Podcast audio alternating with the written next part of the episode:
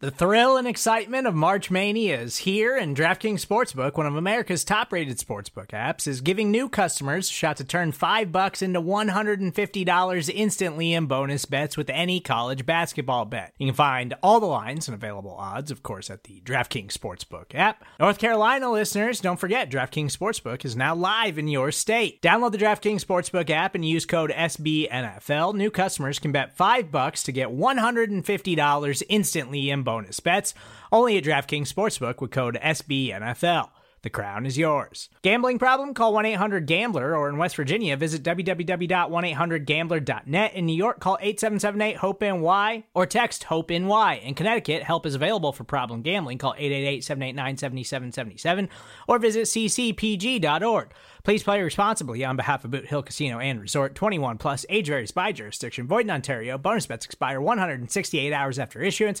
See DKNG.com slash B ball for eligibility, deposit restrictions, terms, and responsible gaming resources.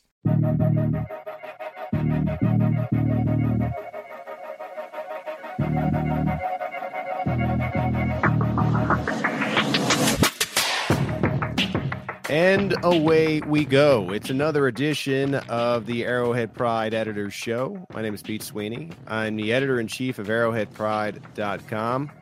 And I'm joined once again by my esteemed deputy editor, John Dixon. John, we are in quick week mode.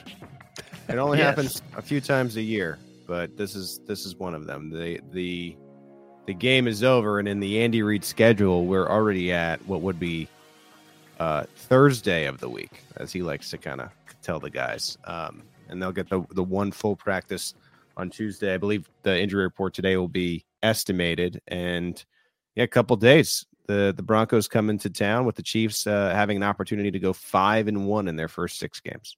Isn't this the first season that you could have two Thursday night games? That's new Yeah. this year, right? yeah, but the first one wouldn't have counted anyway. Right because it's because it was at the beginning of the season. Yeah. So we're lucky that there's just just one of these for the Chiefs this year, right? Where it's actually a short week. I haven't looked at the schedule for a little bit to know that. Yeah, so- I, I I believe that is is correct. yeah. They have a Monday night football game against the Eagles and then a Sunday night football against the Green Bay Packers. I believe the Patriots game's another Monday nighter, right? And then a uh spe- be right. Yeah. special and then there's a specialty game for them. Uh, the only other noon game uh, happens on Christmas Day. Merry Christmas to us. Yeah. Yeah. So a, a beautiful schedule for the the the Chiefs uh, this year. the one I, day uh, we wouldn't want to have a noon game.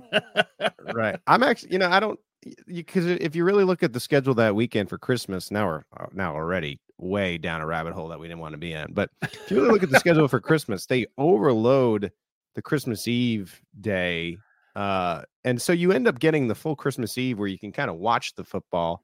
And I think of the slots on Christmas Day, I think getting it over with and then still kind of having at least a little bit of an evening is okay. But ideally, Christmas, uh, it- you know, th- these holidays, Christmas and New Year's Eve, sometimes fall on the Sunday, Monday, and this is what you end up getting. So yeah. we will get the coverage to you nonetheless. Anyway, back to what matters, and that's the Chiefs uh, getting their fourth win of the season, a win against the Minnesota Vikings. The Vikings cannot stop playing, John, these one score games for the past two years now. All they do is play these one score games. Last year, they won a lot of them.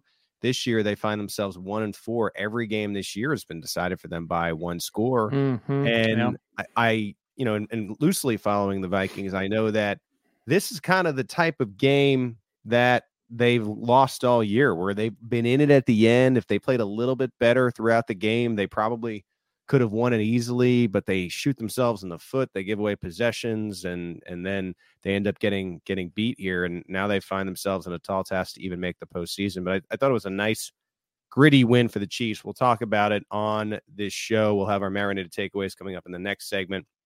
Close with some snap counts. We'll look at the odds versus the Broncos.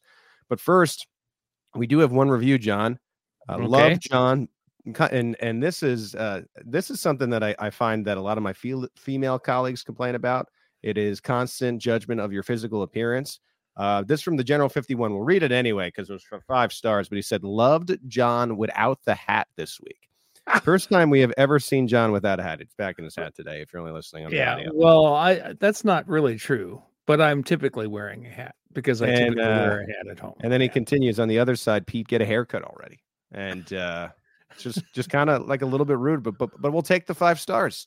Well, uh, I need I- one a lot worse than you. I don't know what that's about. Yeah, I don't know about that. I mean, I've kind of been, it, I'm, I am growing it out as, as people have, are, have really begun to notice. And when you're growing your hair out, especially when you do keep it shorter, it, there are there are some awkward phases. So I got out of one, and then it was looking good again, and now I'm in the, now I'm into that like Princess Leia awkward phase. So I got to I got a couple more weeks until it goes beyond my ears. So we're working on it. It doesn't Oh, look the, the best right now, but I feel like by mid November, by the Christmas season, you'll kind of you'll kind of understand um, what I'm going for with that. But anyway, we got bigger uh, fish to fry, as they say. Weird week. Uh, we're coming off the game, so we're going to talk a little bit about the Vikings. We're also going to talk a little bit about the the Broncos. John, wouldn't you say that the number one topic of conversation among Chiefs fans right now is the wide receiver room? Uh, So we were able to talk to the coordinators, and it- because it's a short week, we knocked out the coordinators on Monday via Zoom. And one of the the folks we got, of course, was offensive coordinator Matt Nagy. Had an opportunity to ask him about if the Chiefs can continue to win consistently, continue to sustain with this wide receiver by committee. Here were Nagy's words. I, I think um, for us, it's going to be more of the committee approach. I think the guys, um, we all kind of understand uh, when you say, you know, a guy like Travis Kelce, you know, he, he him being a tight end, uh, but somebody that like yesterday had 10 catches, uh, and, and teams know that, and they know they're going to put plans together to try to stop them. But that said, we also have great, great wide receivers that we know they all have different strengths. And we've been saying that all year long. Um, and for us, it's our job as coaches to put them in different spots to, to utilize their strengths. At the same time, um, they also know that they got to know these circles and spots within the offense and, and not just their particular route. You know what I mean? They, they got to understand the concept. And then what we do is we have a phenomenal quarterback that's able to spread the ball around. And I think it probably, it makes it difficult for defensive coordinators to go into a game and say, Hey, listen, this guy, um, we're going to shut him down and they, they can't throw it to these other two or three guys, um, because they're just guys. See, we, we feel like we got a bunch of really good players at the wide receiver position that all have different strengths and we just want to util- utilize them to the best of our ability. Yeah, this is uh this has become an, a topic that I'm just gonna say it's really annoyed me a little bit. And I, you know, I see and and look, I, we let our writers at AP write about whatever they want. Just because I don't necessarily agree with a certain take doesn't mean we're not going to be able to print it. I, I trust my writers to to have their takes and to write about them. And not picking on Rocky here, but Rocky in our five things this week goes goes in on the Chiefs front office for not doing enough at the wide receiver position. And I I, I I've brought this up before, but I'm going to revisit it for a second here and just kind of say that like just because the Chiefs drafted Skyy Moore uh, and Rashee Rice doesn't mean that they didn't want, let's say last year, Garrett Wilson or Chris Olave or Jameson Williams, or this year when you look in the first round and you see Jordan Addison going off the board, a, a Quentin Johnston uh, was among the receivers. That there was that pocket. It's pretty much confirmed that the Chiefs were trying to trade up to that position. I tend to think it was for an offensive tackle, or especially in that 20 range where they were able to get McDuffie last year, that wide receiver position. And I, I think a lot of times it's just like, well, the, you know, they deserve all the blame because, uh, you know, they didn't orchestrate a trade on Madden and send this phantom first rounder to go up and they just offer trades until the computer accepts it. It's like when you win and you're picking 28 to 32, you have to, you have to take take your your shots where where you may. It was the same type of thing when when I think, and I said it too, for years and years. We're like, well, Brett Veaches doesn't want to spend a premium pick on a on a first rounder uh, at the defensive back position, and then finally there was a situation where he did get a trade up, and he was able to take a defensive back in that pocket that they never thought would be there. And I I tend to think nothing against Rashee Rice because uh, you know I'll talk about him a little bit later here uh, I tend to think that that Rice is a player that they liked, but I don't know if he was the guy that they liked the most. Now, if you want to take an opposite approach and say to me, all right, well, the Chiefs should have kept Andrew Wylie and maybe not spent that money on Jawaan Taylor and maybe spent the money on a wide receiver in free agency. Then we can get in, into that discussion. But then it's also like, well, who was even really available? And I think there's only so much you can do. And I'm seeing all these complaints about the wide receiver position and not surrounding Patrick Mahomes with enough talent. It's like, they've been up against it. They had the Tyreek Hill situation, they were up against the cap. The Chris Jones situation was unresolved, so they've been up against the cap. So even these dream trades that people were coming up with, I don't know how you fit the player under the cap. And so my advice would be look, this is probably the team. I think you got a root for one of these guys to emerge. As, as I said in my marinated teas here, I'll get into why I think that that's probably going to be Rashee Rice. Um, or you gotta you gotta say, look, it's not gonna be as productive as it was with Juju here last year. But over five games now, they're four and one, and they could easily be five and oh. It certainly does not look as pretty as the 49ers are making it seem mm-hmm, with all the mm-hmm, weapons yeah. they have. I'm not saying that I feel like the Chiefs are the best team in the league, but can they be the best team in the AFC? Sure. And what if one of these players looks a lot better by the time we get to the playoffs? And now we're assuming wins, which is hard to do. But and you end up with the 49ers in the Super Bowl again.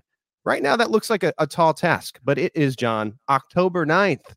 We didn't even dress up for Halloween yet. We didn't eat Thanksgiving dinner. Everybody relax. The Chiefs are one of two teams in the AFC with one loss. Now we get a, we get to a few weeks from now, and the road the Miami Roadrunners run all over the Chiefs, and let's say they were to win 40 to 10, and it looks really bad.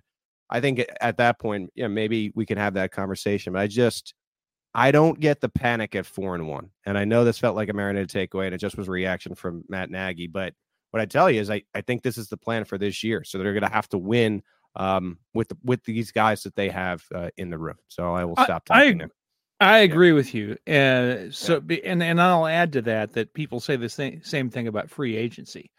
Uh, I see people all the time say things like, "Well."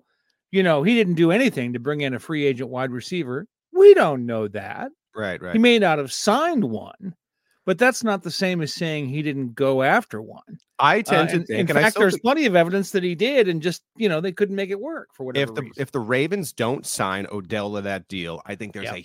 a a tremendous chance that Deon, DeAndre Hopkins is a chief. Right, right. He wasn't. You said so. he wasn't. I mean, he just wasn't. And and so I what I, we're always looking at is well the Chiefs haven't done enough. They've tried. It's not it's not yeah. Madden. That's my that's my message to everyone. And, and like, look, sometimes you gotta you gotta say, and and it's tough. These years that you have to do more with less are tough when you're in the actual year. But sometimes people say, well, in the course of our franchise here, we have the MVP QB.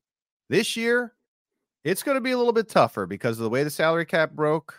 Wasn't any receivers that we could trade up for in the draft because, as Brett Veach said, they shut the phone off or they hung up the phone. We are just talking about old phones versus new phones. I did a, did a but anyway, what what I uh, what I'd say is that I I don't I don't necessarily disagree, but I do disagree with the criticism because I I think that they deserve the benefit of the doubt. They have now earned that with these five straight AFC title trips and two championships. And I think they really tried to do their best to make it work this year. And I think it is going to be something that they prioritize in the next offseason. I, I, I understand um, the concern, but I don't appreciate the complaints. I think that's where. Well, I think that part of the trouble is that we tend to look at it from what we can see, and we have nothing. We have no idea the stuff that we can't see. We have no idea about it. And that actually might be a bigger piece of it. You mentioned, you know, maybe they don't pick up Trent McDuffie because they get an opportunity to trade up and there was some other player that was at the top of their board at that at that point. Mm-hmm. We we we say, "Oh, well, Brett Veach never invests any uh high draft capital into a cornerback because that's all we can see." But we we don't see are the players that he had on his list that were gone before he could get there. Right. And who knows, maybe if another team had taken a different player earlier, some other player besides Trent McDuffie, perhaps right. a wide receiver, ends up in Kansas City. I mean, I think it's it's too easy to focus on the things that we can see just because we can't have no idea about the things we can't see. I think I think it's a lot harder to do this than people think on draft day.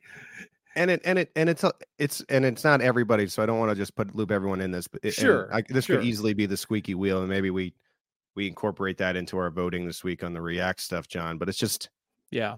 Look at these teams around the NFL. Look at the Denver Broncos. The whining while winning is just I don't love it, and I just I wish that Yeah. I would see less of it. All right, let's go to uh, Steve Spagnuolo and uh, Nick Bolton. Now has been out for three games, but Drue Tranquill has done a tremendous job. Here were Spag's comments on the linebacker core. Yeah, well, we got a we certainly got a real great replacement for Nick, didn't we? I mean, we didn't skip a beat, we didn't change things. That's a credit to Drew and how he operates. Going back to the tight end, I would add in there that our defensive ends helped us out a little bit too. We talked all week long about what we call possibly chucking tight ends as they came off, and I thought Mike Danna did it a couple times. I know George did, so they helped in defending the tight end. But yeah, I'd give credit to the linebackers and what they did you know, Leo had that missed tackle early, but other than that, he played pr- really pretty good for the limited snaps he had. And I thought you, you're, you're right about Drew. Willie ran around a little bit and did some good things for us. All, all those linebackers helped us out. I wish I'd, I'd gotten Jack in uh, a little bit more. The game just didn't dictate it that way. Um, but he was a, that, that tight end was a challenge. Uh, and I thought our guys overall did a pretty good job with it kind of piggybacking on the last point, this year's Chiefs are a little bit more of a complete team. And so if the offense is not going to be as explosive, you can win these grind them out one score type of games. The Chiefs end up holding Justin Jefferson. Remember, he played three quarters, so keep that in mind. But three receptions to 28 yards, linebacker unit in coverage held TJ Hockenson five catches, 51 yards. That's a really nice job to two of the better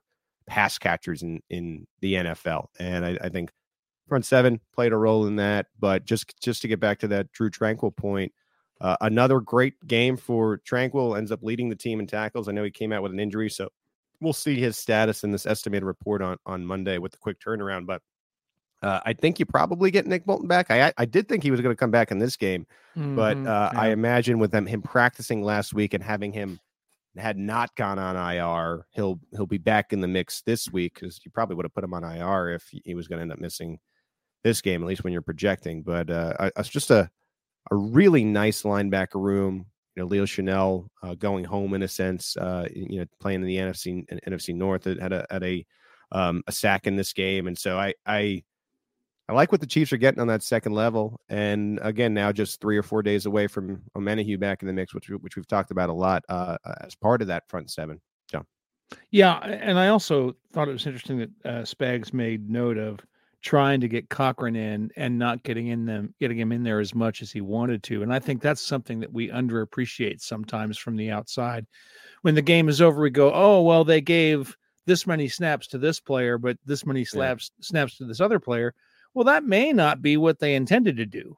Right. It may be that the game played out in such a way that it didn't work out, which is what Spagnuolo just said is that Mhm. you know the game didn't play out that way. We wanted to give him more snaps than we did. And I think that's another place where we get focused in on what we can see and without realizing how important the unseen things are in the calculation. Yeah, yeah. I like those comments. Uh, we have the full coordinator comments right now up at from the podium on the AP Podcast Network. We'll get, we're going to continue on here.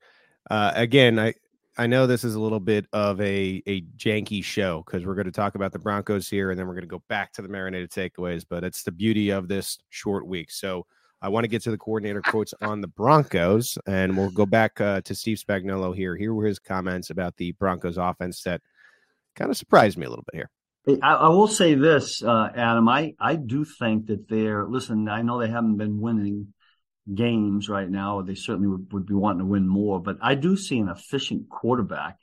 Uh, if you look at him statistically, he's right up there with some of these other quarterbacks in accuracy and how he's completing the ball. I think they've had some of the similar, same similar things happen to them that, you know, Minnesota had going in a couple of turnovers or a bad play here or there. But I think this offense, and then Sean does a great job with any quarterbacks. He can stress a defense with personnel groupings and motions and shifts. That's always been his thing. Uh, and I think this quarterback's getting more and more used to it. I'm really impressed with their backs. Uh, we know what they have on the edge, uh, receiver wise with Jeudy and some of the others, but I, I think this is an offense that, that there's not one in the league that we don't worry about going in. And on a short week, we got to be on point to make sure they certainly don't get things going. The quarterback, I love you, Spags, but this is right up the Andy Reid alley of complimenting someone who doesn't deserve it. Right now, Russ Wilson among starters is 17th in the league in in completion percentage, success rate, which digs a little bit deeper. John, this is a one of those Pro Football um, reference stats. That's he's 18th with 44.4. This is a, a classic case of the Broncos are going to be outmatched uh, by the Chiefs defense, but they are not wanting to get that out there. Of course, right? Yeah, I guess so. Um, uh, you know, you know me, Pete. If it's a division game, I- I'm never going to predict it to be a blowout. Sometimes they are, but uh, division games, there's a lot of marbles on the table, and I Sure. think that uh, that teams, even when they're not playing the world champions, uh, put it all out on the field when they're playing a division game. Uh, so I'm I'm not wild about you know predicting this is going to be a big Chiefs win, and I especially uh, don't think that the the number of Chiefs victories against the Broncos in the last you know eight years or whatever it's been now um, really enters into it because a lot of those games have been close victories for the Chiefs. In fact, the second one of those games was an overtime victory uh, after the first one. So um, Well, I think there's a real case to be made, and and to to boost your point here, the Broncos are not going to the postseason, and so the only thing they really have to play for, one of the only things they have to play for this year, a is being a spoiler, and then b is ending the streak if they Right. Mhm. So this is one of two games over, the next three weeks. We, we're we got Broncos the next two out of the next three weeks. They play the the Broncos, they play the Chargers, and the Broncos. So you get a an AFC West uh, division streak um, right here. I did I did notice this story, uh, and this is kind of around the NFL a little bit, but uh, Ian Rapoport, after Randy Gregory was traded away, uh, has said now that Frank Clark could be available. Imagine that the Broncos would not want to trade him back to the Chiefs, but I wonder if as you go here, if Frank Clark was released and they're just shedding older players because they they're realizing this is a complete rebuild and they're trying to get one of these probably better draft capital. I know they've traded a lot of their picks away, but I'm sure they're trying to get all the draft capital they can. Could Frank Clark be a guy that ends up back? I I typically take the same approach here. I know there's been questions about it. I think once the Chiefs move on, they move on. Uh, we've always seen the Justin Houston pushes, and you know, at, at one point they said Eric Fisher might be back. It doesn't really seem like the Chiefs go back into the fridge to get the spoiled milk. So I, I don't think so. But uh, I do find it interesting that Frank Clark uh, is signed away by a division team and now suddenly could be available uh, really quickly here, John. Yeah, it is crazy. Uh, the last few days, there have been a lot of players that uh, were signed to big contracts that have been let go kind of unceremoniously. Randy Gregory just being one of them. Right. Um, and it, and you know, again, this is a place where, you know, people want to complain about what kind of job Brett Veach has done. We haven't been doing that, not to Mhm. that extent. You know, you can complain about Anthony Hitchens, but you know, uh, you can complain about Frank Clark. Yeah, those guys got paid more money than maybe they would have been worth just on their production, but you don't know what that production is going to be when you sign a free agent. And it's not that unusual for a free agent not to live up to the extra price you pay because they're a free agent. And then Mhm. you look around at situations like Randy Gregory where they paid that money, and after what a year and five games, they're trading him away. That's bad. That's really that- bad. the Broncos have surrendered a lot of picks in recent years in the Russell Wilson deal, John. Uh, So I, I did look this up quickly because I wanted to confirm. They still do have their own pick for 2024. And so that, or a first round pick.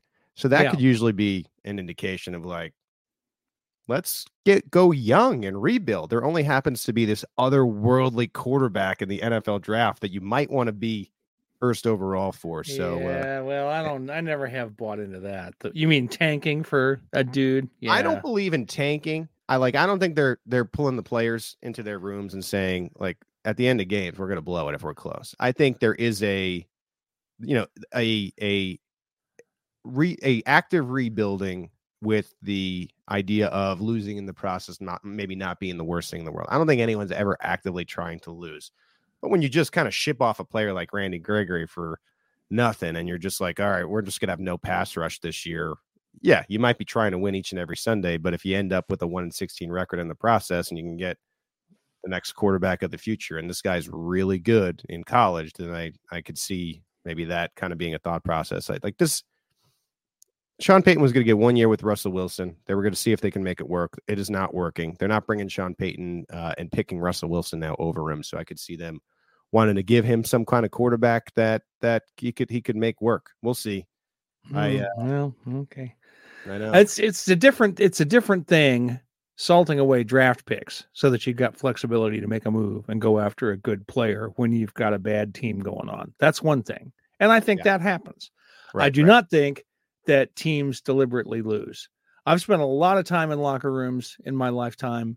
Yeah. I've spent a lot of time talking to coaches and owners and GMs, and I have never met a one of them, not a single one, that would be okay with deliberately losing a game, even if you've already lost 15 of them this season. I've just never seen I- that. I That's don't not, That's not with part of their personality.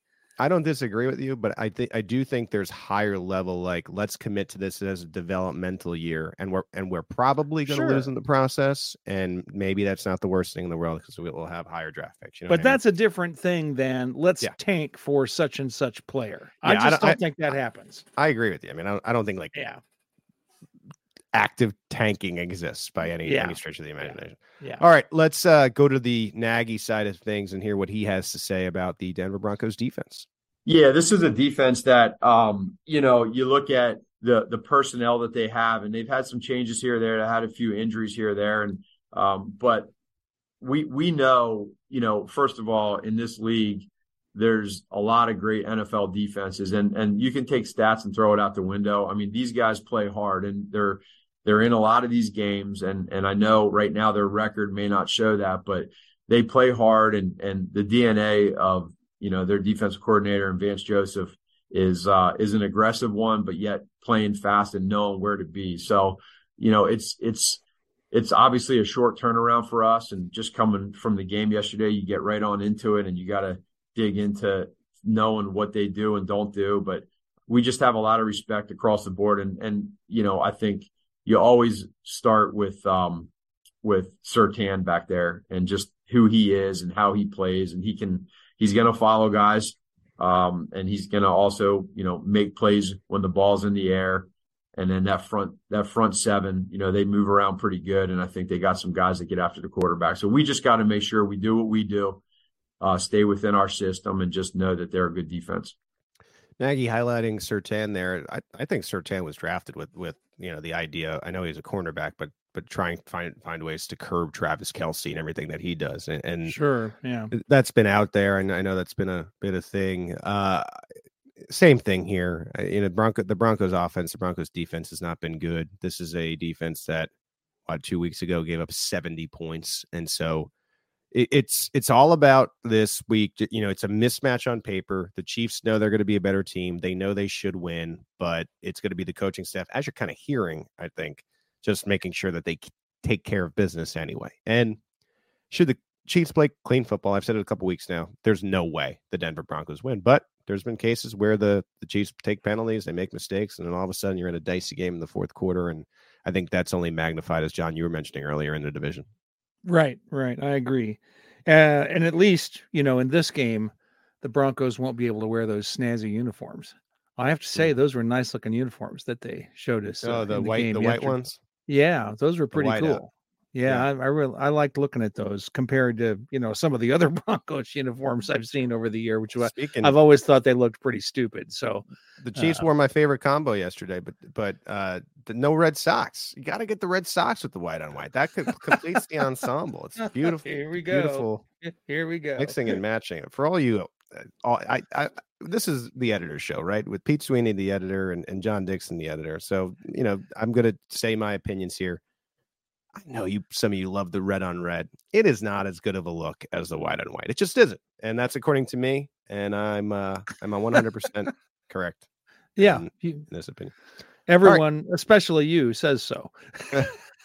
we touched upon the Broncos here. We're going to get into more of it this week on the AP Podcast Network, certainly on the website with the newsletter everything about the the Denver Broncos. But after our break here, we're going to go back into the Vikings game for our world famous marinated takeaways. Stay with us right here on the Arrowhead Pride Editors Show.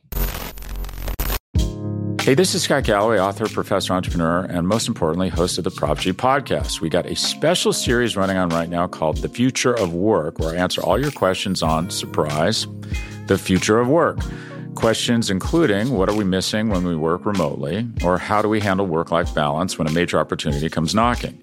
From the provocative to the technical, we're offering insights you won't want to miss. So tune in to the future of work, a Prop G Pod special sponsored by Canva. You can find it on the Prop G Pod wherever you get your podcasts.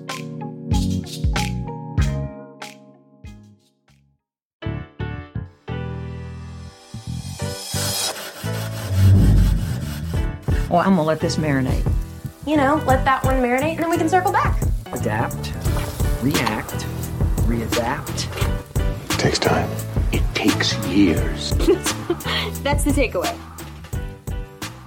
Back here on the Arrowhead Pride Editors Show. Quick week here. The Denver Broncos coming to Arrowhead Stadium on Thursday night. But before we get deeper into that game, we're going to go back to Sunday and talk about the marinated takeaways from this 27 to 20 victory in Minnesota, John. So, what did you uh, initially take away from this game?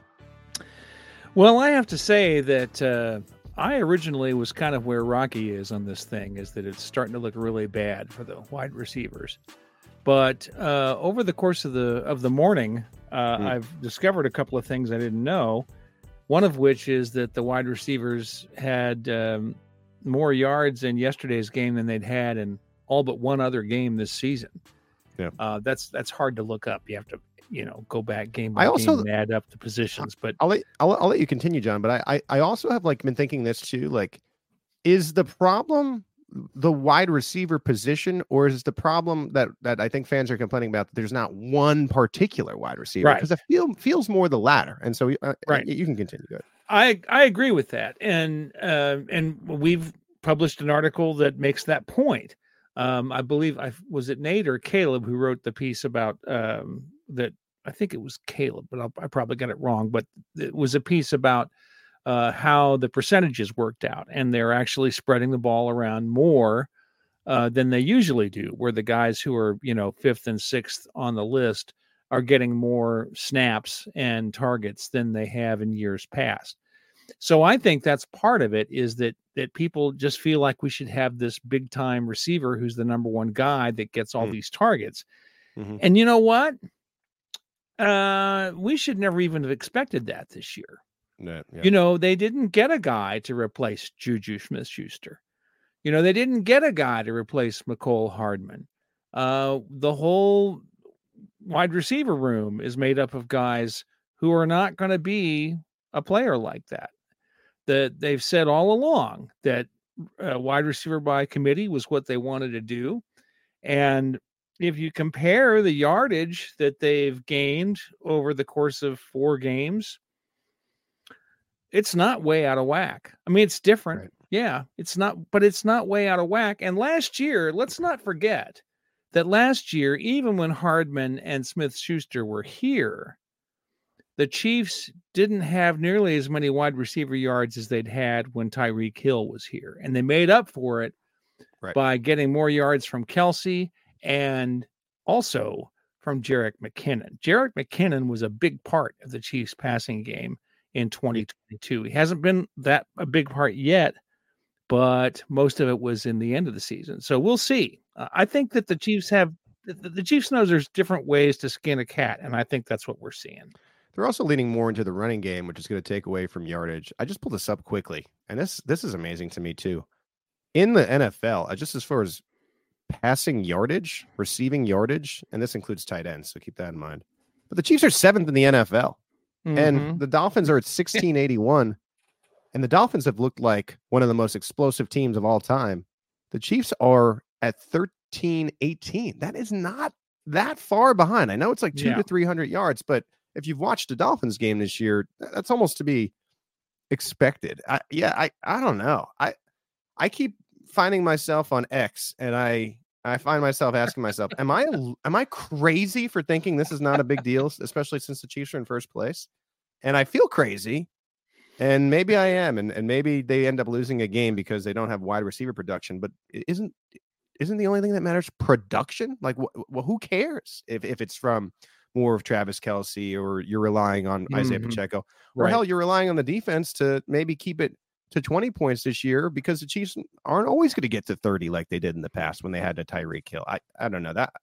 I agree with you, and I don't mean to be ranty. You're everyone is entitled to their opinion, but I I have been like wondering if I'm the crazy one because I don't I don't see the the the or the complaints as much of an issue, you know, so long as they continue to put um, wins together. Speaking of things that annoyed me, John, uh, my first marinated takeaway uh, is this referee stuff for real? Like I'm looking around the the league, and speaking of Twitter, there's the only, there's only one thing annoying me more than Chiefs Twitter right now, and that is Vikings Twitter. What are they talking about with these penalties? I understand maybe there were some questionable calls in this game, but you look no further than the stats. The Chiefs were called for 10 penalties for 86 yards. Mhm. Yeah. The Vikings were call- called for six less penalties. What are we talking about when it comes to th- this being fixed for the NFL, the the Chiefs in the NFL? Uh, did anyone pay attention to what they were doing to for, to Jawaan Taylor for three weeks to begin the year of national scrutiny that was over adjusted, and the Chiefs had to like say something because it was so ridiculous uh, at a certain point, and now he's starting to settle back in. And I just, how could the Chiefs be called for six more penalties? I understand the time of games that were that, that they were called in. I understand L'Jarius Sneed took his hat off, but like, I, I don't know. I I I'm at a loss. Um, uh, you know, you talk about the the tanking thing that we just had a discussion on. Fixing it for the Chiefs, I feel like if anything, you'd want other teams to be having more opportunity. Like if say you were going to do this master fixing thing, wouldn't you want the parity to be there? Isn't that, that what the NFL is always Right. going for? For Mhm. parity, Right. would go the other way. I, I don't Right. know. Yeah. it doesn't make any sense, does it? And I, I just, I guess, I guess I just tried to put myself back into like the pre Mahomes days where when you'd play the New England Patriots and a, and a penalty came at- when you just had the game in your grasp. It was hard, I think, not to feel like, man, is Kansas City getting screwed here? And right. like, now you're that team. And if there are going to be back to back weeks with big calls, and big spots that help you out in significant areas of the game, maybe it is natural to feel that way. I'm just, I'm at a loss when it comes to that stuff, John. Well, what I've always noticed about these kinds of arguments is that um, they always find a way to turn it back the other direction when it when it suits their interests to do so. Um, and so I've I've kind of tended to just ignore it. It to me, it just has become noise. All the complaining about the officiating. Look, the officiating could be better. Everyone is going to agree about that that there are times that the officials make bad calls. That's just a fact, and it's always going to be a fact. And they could do some things to make it better, but they haven't chosen to do so yet. And even when they do, it's never going to be perfect. So we just have to put up with the fact that, you know, the officials are going to make mistakes just like the damn players make mistakes sometimes. You know, it's a mistake if you Yeah. overthrow a receiver but we don't say, well, we should get rid of that that quarterback and you know make it so he never overthrows the receiver. Well, you know what? That's not going to happen. He's going to make mistakes sometimes, and so do the officials. That's just the way it is. It's I think I, uh, the, where we get in trouble is thinking that there's something behind it. I think. I think that that Jason Kelce had a good point with the officials too. Everyone sees these super slow mo calls, but they have to be made in real Right. time. Yeah. So it's, I don't know. I, I just, I think it's more the people sick of the Chiefs winning than any kind of secret referee conspiracy. And I, you know, I'm sure that that it's been tough in Minnesota having lost so many one score games this year when you were winning Sure, all them yeah. last year, and so exasperated. Uh, the Taylor Swift commercials probably don't help uh, in that regard, but it is what it is. All right, John, what's your next marinated takeaway? Um, well, I thought it was interesting. This is a little tiny thing, but the Chiefs beat the spread yesterday. Cover. I mean, I don't care about this personally, you Right. know, and and the, the spread actually decreased over the course of the week, but it started at five and a half the points, and the Chiefs beat it. I mean, I just looked it up before we started because I didn't know. I guess the Chiefs are three and two against the spread this year, which I which surprised me. I would have said it was, you know, Right. one and four or something. But um, I was, you know, the Chiefs beat the spread. And that seems Yeah. to be a thing that matters to some people, not to me. Well, But, especially after you know. gambling was illegal in Kansas, you've had a lot more people wagering on, on Kansas Yeah. City. Yeah. Uh, we learned last week. Uh, poor poor radio host asked a question. I won't name names here, but Patrick Mahomes does not want any spread questions uh, ever. It, it sounded like to me. Uh, good for the Chiefs for covering it though. And you know, from a greater standpoint, if you're not a better, that just means that they're outplaying what is projected by people who who make a lot of money uh, doing this. So I think right that's they're a- exceeding expectations and that's That's been a- a problem this season is that he they, Right. the chiefs have not met the expectations that fans have had for them so that's one thing that this beating the spread tells you is at least they met some kind of expectation I hope the people that really are mad about these receivers haven't shut the podcast off because I do have some negativity to express in the receiver room.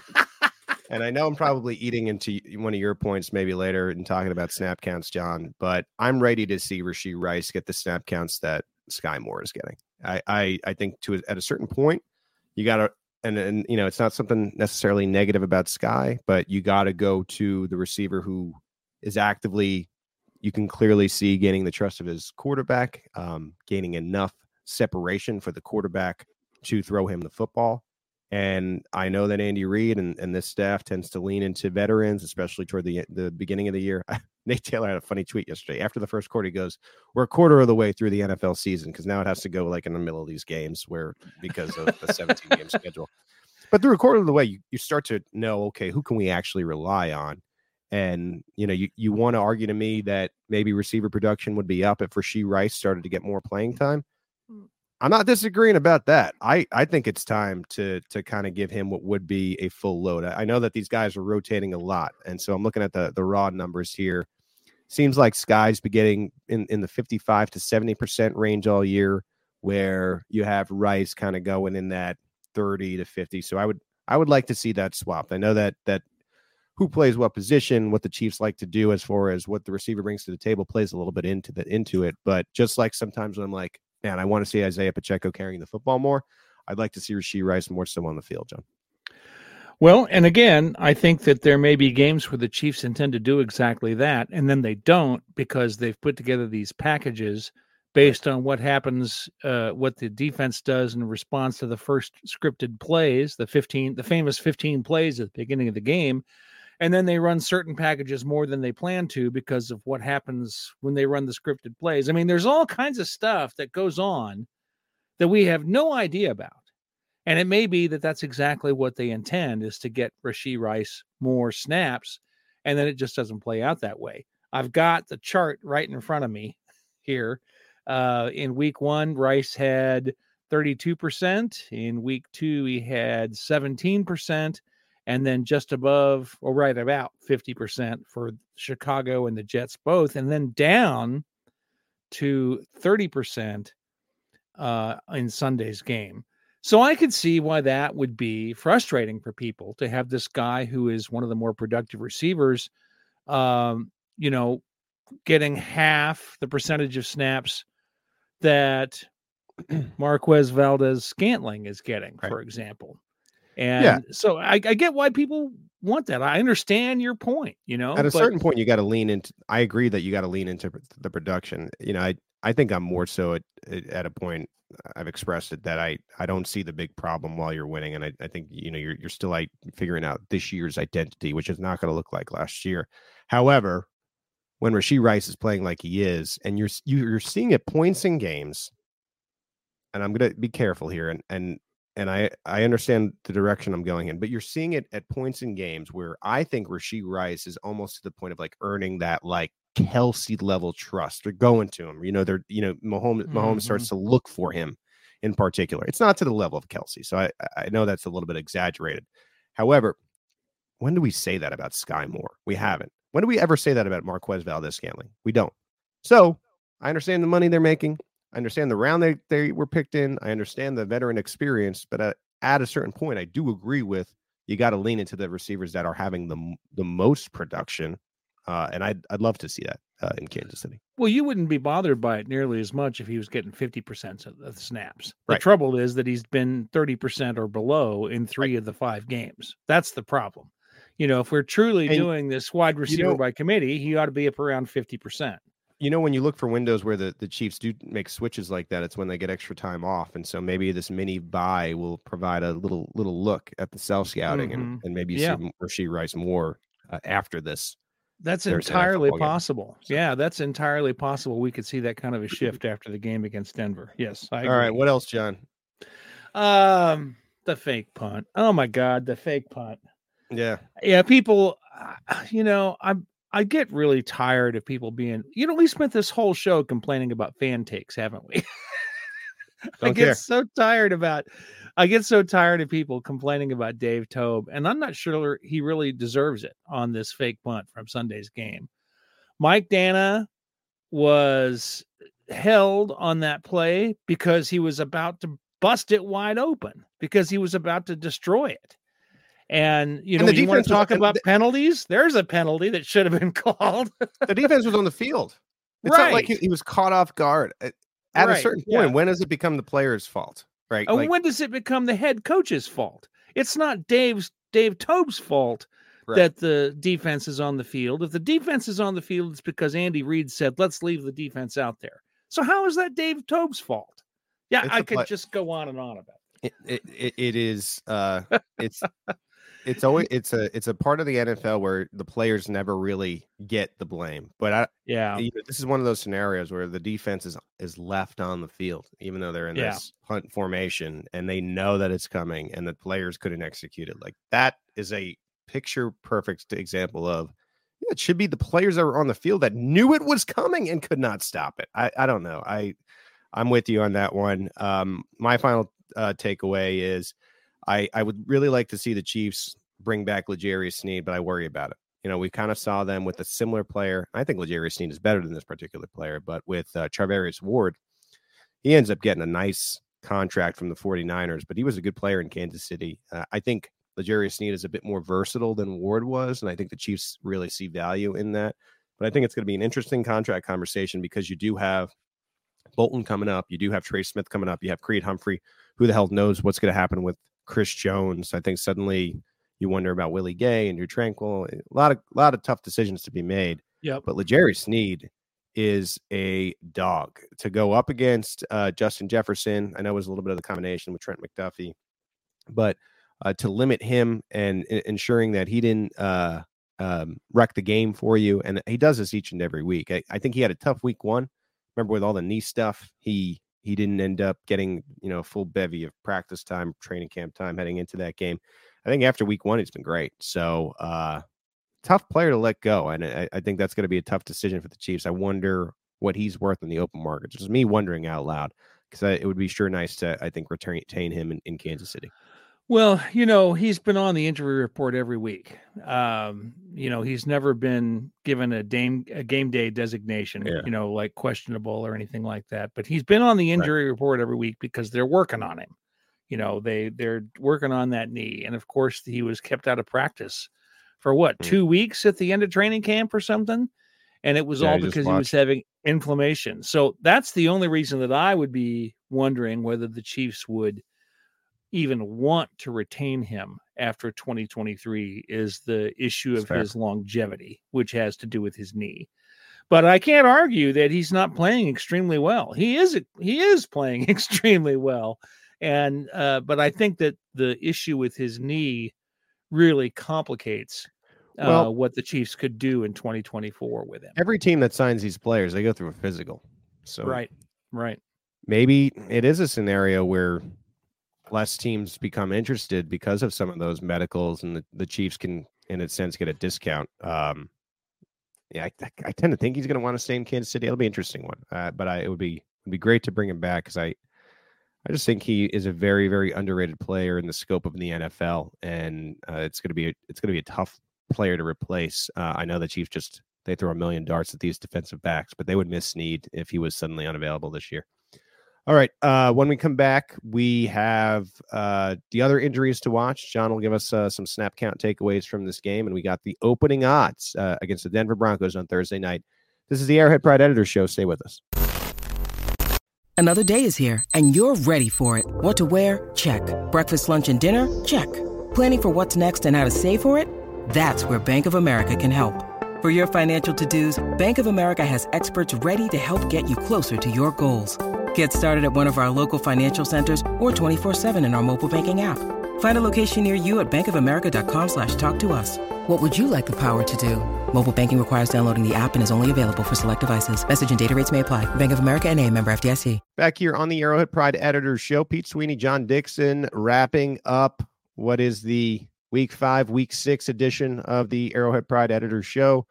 John, we had mentioned uh, Drue Tranquill, an injury to watch. I know Mike Danna hurt his ribs. We got Travis Kelce and this uh, low ankle sprain. What a what a what a dog. Uh, speaking of dogs and, and playing through uh, that injury to come back and have the game winning touchdown. Nick Bolton hasn't played in three games. I feel like these are all the injuries we're watching. I would think that Kelce would be perfectly fine to play if this game was on Sunday, but I'm I'm wondering if we have to wait and, and see what his status is because I, I got to imagine between the flight and sleeping that this thing has ballooned up and mm-hmm. it's going to take some quick treatment for him to be okay to go on Thursday night. I, I, would almost guarantee that. I would I would almost guarantee that when they took the tape off of that ankle, that yeah. it's well and the cortisone wore off or whatever they give players now in the locker room. Yeah, it's uh, true. Uh, that that uh, he was in some serious pain there after playing yeah. on that on that thing. But but mad respect to him for going out there and playing. That's well, the kind of thing fans love to see. And so, and I'm right there with the fans who love to see that. But man, I complete, bet he's paying for it today. completely different injuries, right? It, it was a knee. It looked like it was an ankle foot uh, this time around. Yeah. But what held him out of week one was that injury occurring on Tuesday. right. It just was not enough time. I, I think Sunday's better than Tuesday. Uh, the the Chiefs medical team, I don't know what they got, John. Uh, I don't know if they have magic or whatever, but they seem to be able to work fast and get these guys in at least a position where it's feasible for them to play. And I think Nick Bolton was close last week, and I think it was was good that Kelce was able to finish the game. Uh, but I I still find them to be players to watch. We'll we'll see what the reports say. If I had to guess, and I was wrong about Bolton last week because I thought he'd play, but I, if I had to guess, I think they they'll both play on Thursday night, but they may be limited in some fashion. Yeah, I, I would bet that Kelce sits this one out. If I were the you Chiefs, think gonna, you think he's going to sit? Yeah, and and he won't like it. He'll he'll be mad about it. But I think the Chiefs would rather not take a chance on putting him out there four days after you know, he has an injury. And that's I don't but, know how know, much I don't know how much he cares about that, but you know, you know, what would take a hit is that uh thousand yard streak because he's already right. teetering and flirting with yeah, projections I, not being there, and uh, it's it's been a long time now. So if he had if he ended up missing now, it would be two games on the year. Then he would have to get it done in 15 games, and then you're also talking about you know if the Chiefs continue to win, are the starters even playing? So maybe now you're looking at 14 games for the get a thousand yards. Mm-hmm. Yeah, no, I know. No bueno. But to his uh, to his credit, uh, last yeah. week I said he had to have 65 yards in every game in order to make it to a thousand yards. He had 67 yesterday. So now we only uh, need 63 in the next game. So all we need now is Mr. Miyagi in the locker room. all right, we'll see. Uh, the final injury report, if I'm not mistaken, John, it comes out tomorrow, right? They give a give us, or is there a Wednesday one? I can't really well, remember. I think they have to have three, don't they? Isn't that the deal? They have to have injury reports on. Yeah, I think days. that's right. I think we do get the the statuses on Wednesday. Yeah, but I think yeah, on Wednesday may be an estimate also. To, mm-hmm. Tomorrow's may I I you know I lose track. We this don't whole do estimate these thing. games. If, yeah, yeah. They, you know what the the estimate thing says to me? That Thursday night football shouldn't exist. If they're having to estimate injury statuses and not practice, why are yeah. they running these guys out there? All right. Uh, any snap count takeaways that we haven't touched upon uh, from this Vikings Chiefs game? Well, uh, yeah, you're right. You know, um, Marquez Valdes Scantling and um, uh, is getting more snaps, and Skyy Moore is getting more snaps, uh, close to sixty percent, right around there. And you got plays players like Rashee Rice that get thirty. So that's what something we already talked about. Um, I noticed that not only did Kadarius Toney be pretty effective while he was out there, he also had the highest snaps of the season um, in this particular game. Uh, let me see. I have to go back and look now because I don't remember and I didn't didn't write it down. But I think he was up around forty percent. Uh, that may be wrong. I'm sorry. Let me look. I should have written that down. I apologize to the listeners for not knowing this off the top of my head. It's forty percent, thirty nine percent. Yeah, I think Kadarius has been ramping up. Uh, yeah. Mm-hmm. We, how many times we talk about injuries with Kadarius, but I think he's as healthy as he's been since that initial issue at training camp now, and you're seeing it. You're seeing it in his play. I right. I, I don't. Right. I don't know if you could ever just rip the band-aid off in a sense anymore and just say yeah we're going to run the offense through this guy because i just i don't think he's durable enough for that but in the times he is available i think he could be a solid role player for this team for sure. Well, I'll just I'll just say this, and I might have made this one of my marinated takeaways, but um, he didn't look like a guy that they were trying that who was trying to avoid injury.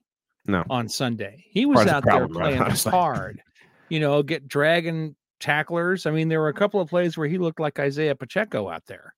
I was and, about to say him and Pacheco could have a I don't care about injury off because they right, clearly just yeah. don't care about their body and go, go and run into yeah. defenders. Yeah, I mean, and and I, you know, that's what you want to see from a player, but it, you just have to Yeah. worry about whether. But of course, I don't think that's what causes. I don't think that's what's been the cause of Toney's injuries. Right. He hasn't gotten hurt because he's been dragging tacklers. He's been getting hurt because he makes cuts that are so so Yeah, intense. they're very they're quick and they're violent, and he's like slamming his legs into the turf. And I think uh, that's I think that's what causes his injuries. So maybe they've told him, "You ju- why don't you just have guys drag you around? speaking of the turf, I did notice that a lot of the the Taylor Swift, uh, the Swifties as they call themselves, are, are they have a Swifties against turf uh, group group going, a hashtag going on now.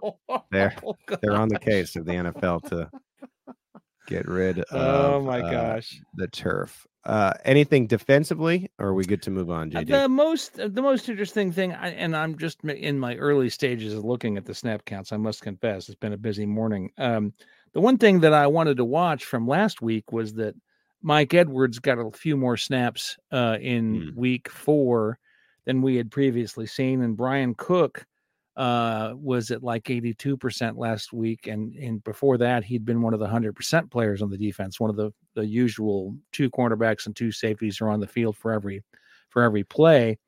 And that has continued to week five. So it looks like they intend now for Mike Edwards to get um, a certain percentage of the snaps uh, over Bryan this Cook. is one of those yeah this is one of those nuanced things and maybe bryan cook will develop it as the year, years go on but they're in covering the nfl I have noticed that there are just some defensive backs that just have this knack for being around the ball and i i think the chiefs see the value in that in edwards and he he does it. It's it's it's wild uh and and i think upping his snaps i'm not saying that he should be be getting more than Bryan Cook, like I was talking about in the wide right, receiver room. But I right. I can see why they would want him a little bit more involved uh, defensively. There, there's just such a, a value to turning the football over.